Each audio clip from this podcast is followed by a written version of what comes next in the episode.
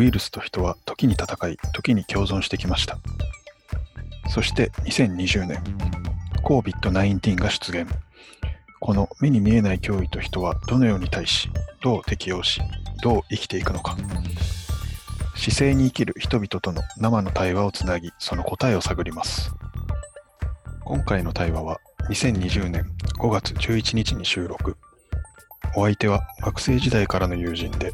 東京でオンライン宿泊予約サイトの営業部門で働く N さんです。現在は在宅勤務を続けながら新たな自己研鑽にも励む N さんと一緒に在宅勤務での過ごし方や旅行産業の現状について話しました。久しぶりだね。元気にしてた。顔を見たのいつぶりでしょうか？ね いつだろうね。本当いつですかね？どうですか？新しい職場は。いや、7日しか行ってないんで 2か、2ヶ月ちょい経ってまだ7日しか行ってないんで、あ、そっか、やっぱ御社かなり早く在宅 OK になってましたよね。うんまあ、かれこれ1ヶ月半とか約2ヶ月前ぐらいから、あの、一部在宅も含めて、あの、家で仕事をする時間っていうのはだんだん伸びていったような感じかな。やっぱね、部屋がね、狭いよね。この大人2人がさ、あの、心置きなくリモートワークするには狭すぎる。なんか社内の会議とかするとさ、まあ俺はあと声でかいからうるさいみたいな話になってさ、俺ベッドルーム行くわとか、なんか隣の部屋行くわとか、そういうのなんだけど、ちゃんとね、書斎が欲しいよね。いや、そうですよね。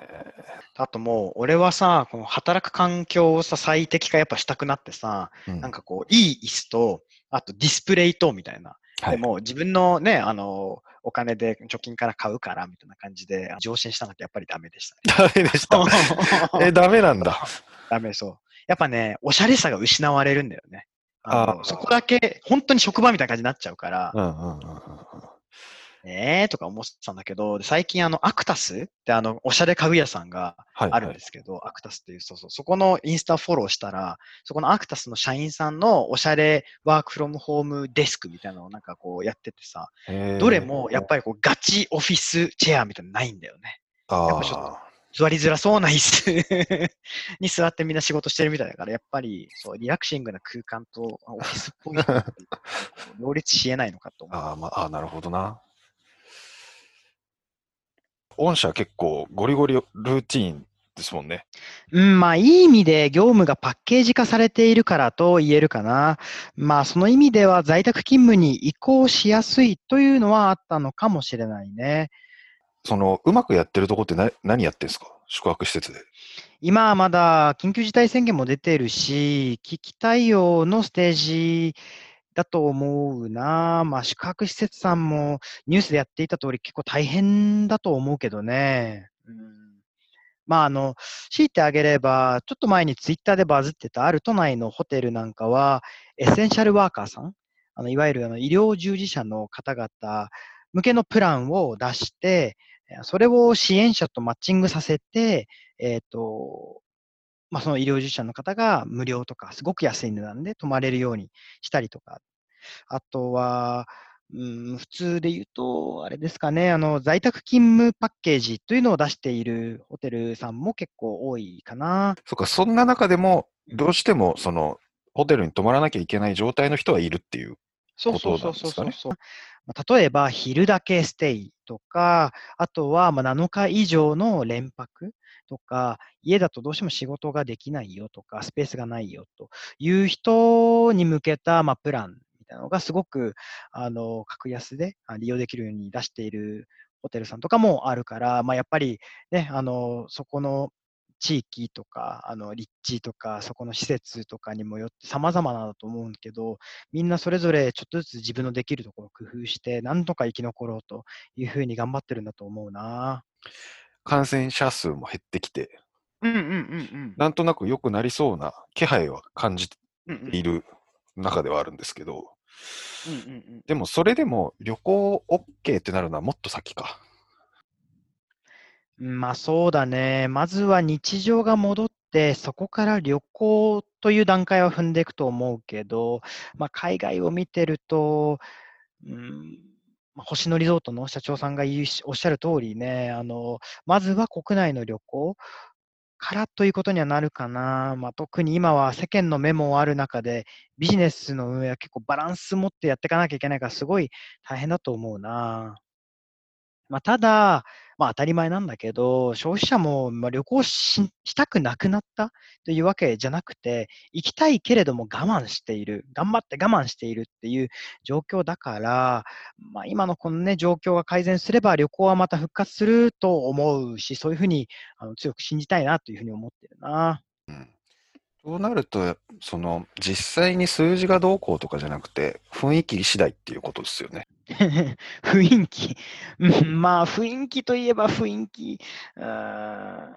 雰囲気っていうかまあそうだね、あの国があのこういう状況になったら、まあここまでの経済活動は OK にしようというような形の指針を出してもらうのが大事かなと思いますね。まあね、自粛せよという、自粛って一体どこまで何をすればいいのかって、やっぱ人それぞれあの違うとあの思うので、ちゃんと、じゃあここの段階に来たら、ここまでは OK にしましょう。ただここには気をつけてね。というふうに、あの国がちゃんとね、ガイドラインみたいなのを示してくれると、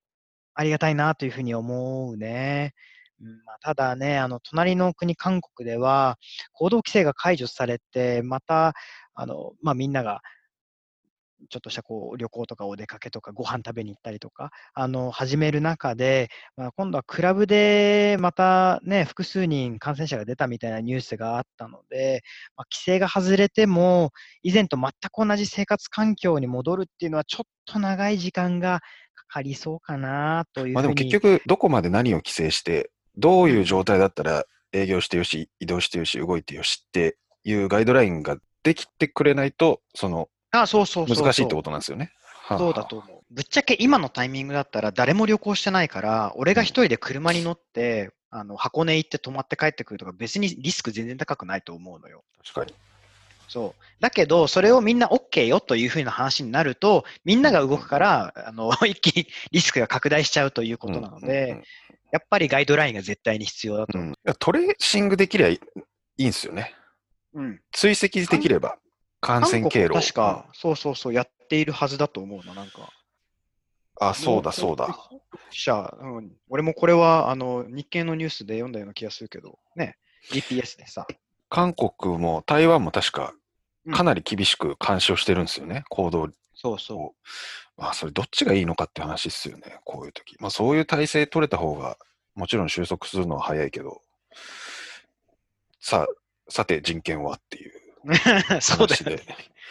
日本だと相当厳しいらしいの。法律的にはマジで無理みたいなことを言ってたから、あそうですよね。あそうだ。あと、僕これ、いろんな人に今聞いてるんですけど、うんうんうん。あの、暇な時間何して時間潰してます？暇な時間ねい。や、もう僕も、いよいよちょっと暇つぶしがなくなってきたから、ああ。新しい暇つぶしをちょっと教えてもらおうかなと思ってて。いやー、あの、暇つぶしという意味ではね、あの、MBA にあの通うことになったという話をしたじゃないですか、前。はいはいはい。そうで、それの授業の開始がコロナで遅れて、ようやくゴールデンウィーク明けだからもうあさってから始まるんですよ。で、それのなんかこう、事前宿題みたいなのをやってて、それがいい感じの暇つぶしになってるかな。とりあえず、春夏学期は全部オンライン確定だから、次9月とかかな、なんかその対面の授業もしできるとしたら。オンライン授業ってどうなん、どうなんですかねいやー、なんか。果たしてどうなんだ だって、MBA のさ、いいところって、まあね、あの、シグナリングが8割ぐらいと、あとなんか人との出会いが1割ぐらいと、実際の知識のさ、なんかね、めっちゃ学びになったみたいな、これがじ実際に生きるみたいなで10%ぐらいだと思うからさ、うんうん。なんかそこのね、そのコネクションとかさ、なんかそういうところが失われるってのは結構大きいような気まあがする。確かにな。知識として何かを学ぶっていうのじゃない部分が、そそっとなくなっちゃうってことですもんね。うんそうそうそうそう。まあだし、あとあれか、なんかグループワークみたいなのも結構ね、ある授業も多いんだけど、それも全部ズームになるから、なんかすごい。で今俺はね、そう、なんかこう、統計学とかさ、あ統計学。あって、なんかまあ本読むのは好きだからさ、読んでてふんふん楽勝じゃんとか思ってたらさ、最後の方になんかこう、第一章を最初にやるからそこだけ読んどけって言われてて、はーいって読んうんうんで、もう全然いけるやんみたいな感じだったら、最後にちょろっとなんかあの、数学の利用についてみたいな感じで、一応、あの、一応わかんない人のために載せときますみたいな式がいくつか書いてあったんだけど、それが一切1ミリもわかんなくて、どうしようみたいな、当然だよねみたいな感じで書いてあるんだけど、それでわからなすぎて、あの、これをですね、数学やってんですね。そう買ってですね、シグマの計算はようやくあのな意味わかわかるようになったから、今微分やってるっていう感じです。いいですね。でもなんかこう、学ぶ楽しさを今、あ、そうそうそうそう。綺麗に味わえ楽しい出る感じ綺麗に味わってる。まあ勉強楽しいですよね。勉強楽しいです。楽しいですよね。やっぱ。自分でやる勉強、特に社会人になってから、自分でテーマを選んで自分で調べていくのやっぱ楽しいですもんね。楽しいのよ。勉強するか。暇な時。そう、勉強楽しい、やっぱり。するか。うんユーデミーってさ、あんの知ってる？サービス。あの、オンライン講座的なやつですか？そうそうそうそう、有料オンライン講座なんだけど、とにかく全部カゴに突っ込んで、あの、片っ端からやるっていうのは結構いいかもしれない。えこうね、いろんないいのあるよ。なんか、お絵描きとかから、タイ語、英語とか、もちろんプログラミングとかもあるし。なんか、マーケティングみたいなのもあるし、あの、DTM を始めようとか、DJ 始めようとか、多分ベースとかも、どういううレベルか知らんがあるあると思うから。これはね、うん暇な時間を潰すんだったらすごく有効なような気がするな。いや、まあでも、あれですね、その旅行業界は、ちょっと業界の話戻ると、エクスペディアさんとか、あとは Airbnb さんとかが、あの、ね、あの従業員の一部解雇というのをあの発表していたけれども、やっぱり今は旅行需要というのが、あの旅行、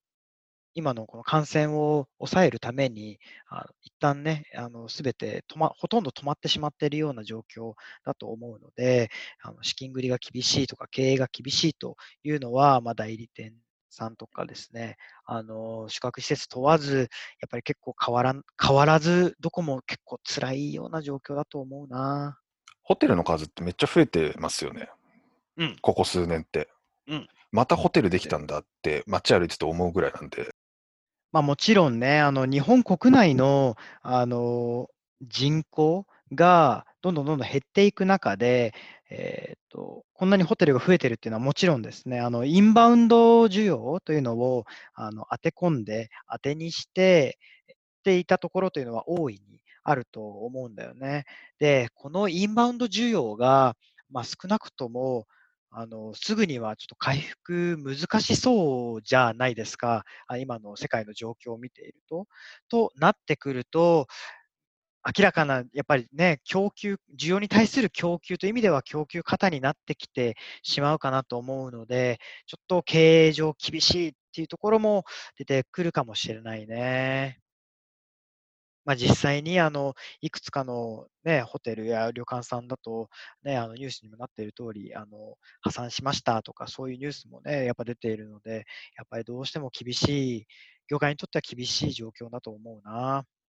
なるほどな。最近、あるホテルがあのキャンセルの扱いをめぐって、ツイッターとかでプチ炎上していて、まあ、それはどういうことかなちょっと調べてみたんですけど、あの非常事態宣言の後の予約、宣言が出た後の予約なので、これをキャンセルするという場合には、あの規約通りキャンセル料をいただきますよというコミュニケーションをそのホテルがね、あの、キャンセルしたいと言ってきたお客さんに向けてしたらしいんですね。で、そうなってくると、まあ、お客さんの方はそれはどうなんだということが、まあ、出てきて、ちょっと炎上していると。それは、この感染拡大を阻止するあの社会の一員である宿泊宿泊施設のあの態度としてどうなんだみたいな形でそこの場では炎上していたんですけど、まあ、でもそこバランスってやっぱり難しいよね。どちらのね、やっぱ言い分もわかるし、いや、まあそうっすよね。その相手側の気持ちになればしょうがないなとは思えるけど、でも自分の立場は自分だもんなっていう。まあ、ホテルとしてはね、やっぱり、あの、規約通り、あの、キャンセル料をいただきたいという思いもわかるし、まあ、一方で旅行者の人も、旅行どどうしてもしたかったけれども、ダメだよっていうふうにですね、言われたから、まあ、キャンセルというところで、あの、まあ、どっちの気持ちもわかるかなというふうに。まあ、ぶつかり合うしかないんですね。いや、あのネットとかではさ、あのいや、ニュースとかではさ、あのドラッグストアでなんかひどいクレーマーにイチャモンつけられて困ってるみたいなあの報道がよくあるじゃないですか、最近。だからちょっとなんかドキドキしながら外に出てるんだけど、いや全然そういう人と会わないよね、やっぱね。自分の身の回りだと、本当なんか変な人いるのかなと思うんだけど、全然いない。それでも結構不思議ですよね。やっぱそうそう、盛りすぎ？みあの報道が盛りすぎというか、まやっぱおかしなことになっているこう一部をま課題に伝えているという側面はやっぱあるかなというふうに思うよね。うんファクトに忠実な 報道してほしいですよね。まあ、報道関係者の方の話を聞いていると、まあ、本当に純粋に視聴者が見たい絵を、あのまあ絵とか情報をまあ届けようっていう意思でやってるってことにすごい気づかされて、まあ視聴率取りたいから、やっぱ視聴者が見たいものを作ってるん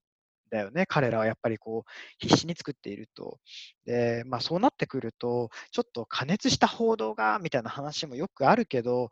まあ、視聴者側のリテラシーが上がっていく必要っていうのはやっぱあるのかなっていうふうに思うな。